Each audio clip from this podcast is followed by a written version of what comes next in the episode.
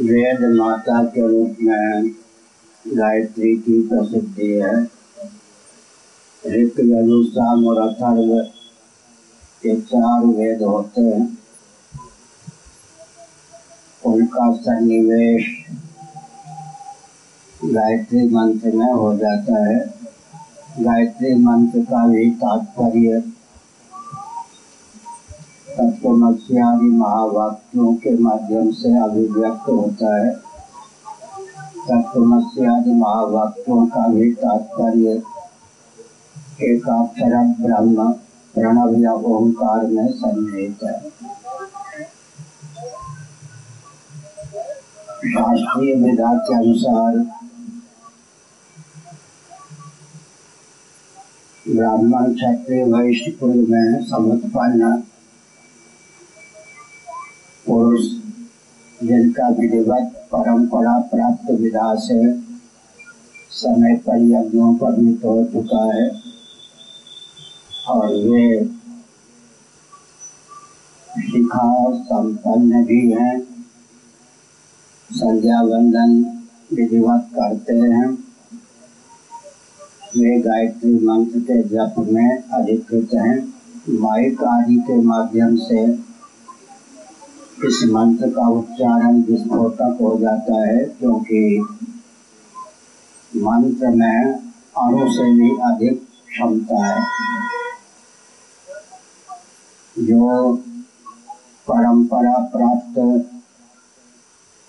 वर्णाश्रमोचित वेदा से यज्ञों पवित्र संपन्न नहीं है,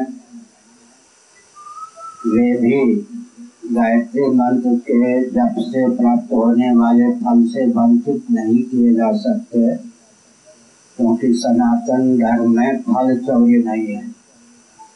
श्रीमद भगवद गीता के अठारहवें अध्याय के आधार पर स्वे स्वे कर्मण्य सब स्वे स्वे कर्मण्य संसिद्धिम लभते नर, स्वकर्मणा तम अभ्यर्थ्य सिद्धिम विन्दति मानवा। नौवे अध्याय के आधार पर करें तो एपियांति पराम गति किसी भी वर्ण या आश्रम में व्यक्ति क्यों न हो? भले ही वह ब्राह्मण, क्षत्रिय, वैश्य न हो, फिर भी फल से उसे वंचित नहीं किया जा सकता। अतः क्लीम, रीम ऐंग ये सब जो बीज मंत्र हैं, इनके सहित अपने अधिकार की सीमा में जो मंत्र दीक्षा के माध्यम से प्राप्त होते हैं, उनके जप से भी समान फल की प्राप्ति होती है। सबसे सुगम साधन है, मिथिला है। कि रामचरित मानस में तुलसीदास जी ने भगवती सीता की वंदना की है, वो गायत्री के रूप में ही है। जनक सुता जग जननी जानकी अतिशय प्रिय करुणा निधान की। ताके जुगपद कमल मनाओ जात कृपा निर्मल मत पाओ भगवती सीता की यहाँ पर आराधना। गायत्री के रूप में तुलसीदास जी ने की और जो फल है। जासु कृपा निर्मल मत पाओ वो गायत्री मंत्र के फल को ही अभिव्यक्त करने वाला है। ये जो रामचरित मानस का कथन है, पंक्ति है, देवी सीता की वंदना है, इसमें तो सब अधिकृत है। हमें संकेत में बताया, मंत्रों के साथ खिलवाड़ नहीं करना चाहिए। साथ ही साथ यज्ञों, पवित्र की भी एक अवधि मानी गई है। सामान्य नियम यह है कि आठ से सोलह वर्ष की आयु तक ब्राह्मण बालक का यज्ञोपवीत हो जाना चाहिए। ब्राह्मण कुल में समुत्पन्न व्यक्ति पुरुष आठ से सोलह वर्ष की आयु की सीमा में यज्ञोपवीत विधिवत धारण करे। बहुत तेजस्वी ओजस्वी ब्रह्मवर्चस्वी अगर पुत्र पौत्र को बनाना चाहते हैं और वह ब्राह्मण कुल में उत्पन्न है तो पाँच वर्ष की आयु में भी ब्राह्मण कुमार का यज्ञोपवीत हो सकता है। ग्यारह से बाईस की अवधि में क्षत्रिय कुल में समुत्पन्न व्यक्ति का यज्ञोपवीत हो जाना चाहिए। बारह से चौबीस वर्ष की अवधि में वैश्य कुल में समुत्पन्न व्यक्ति का यज्ञोपवीत हो जाना चाहिए। ब्राह्मण, क्षत्रिय, वैश्य पति के साथ जो विधिवत पाणी पाणिग्रहिता देवी हैं। उनका विवाह संस्कार ही यज्ञोपवीत हो जाता है। इसलिए पृथक से उन्हें यज्ञों यज्ञोपवीत धारण नहीं करना चाहिए। पति के साथ जब वे यज्ञशाला में होती हैं, तब उस अवधि पर्यंत वेद मंत्रों के श्रवण में भी वो अधिकृत हो जाती है। कुछ ऐसे भी श्रौत याग में मंत्र हैं जिसका उच्चारण देवी ही कर सकती है, यजमान की पत्नी ही।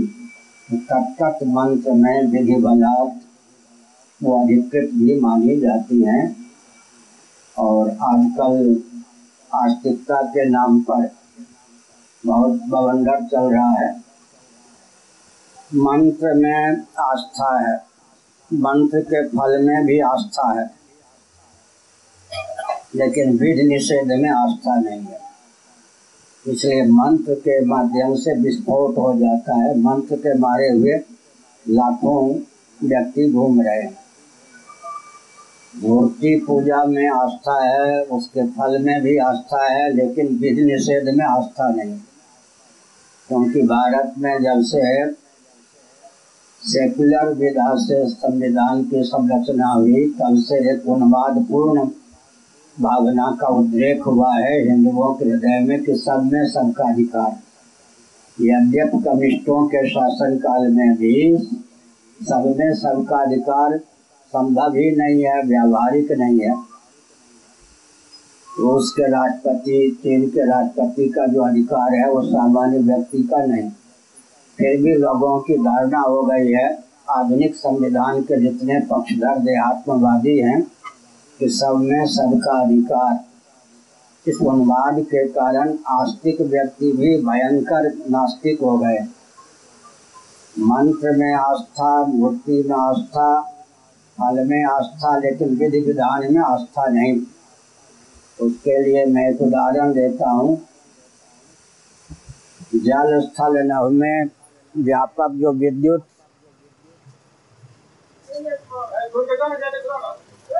जल जल स्थल में जो व्यापक विद्युत, उसको वैज्ञानिकों ने देखा तो नहीं, लेकिन बादल या मेघ मंडल के माध्यम से उसे व्यक्त होते हुए देखा। तब उनकी दृष्टि गई कि बादल या मेघमंडल के माध्यम से जो बिजली प्रकट होती है, वो क्षणिक होती है। संस्कृत में विद्युत को चपला कहा गया। चंचल होती। लेकिन बादल में विद्युत को व्यक्त करने की क्षमता है, उस क्षमता का अध्ययन किया और बादल या मेघमंडल में त्रुटि है अधिक समय तक स्थिर भाव से विद्युत को व्यक्त नहीं रख सकता।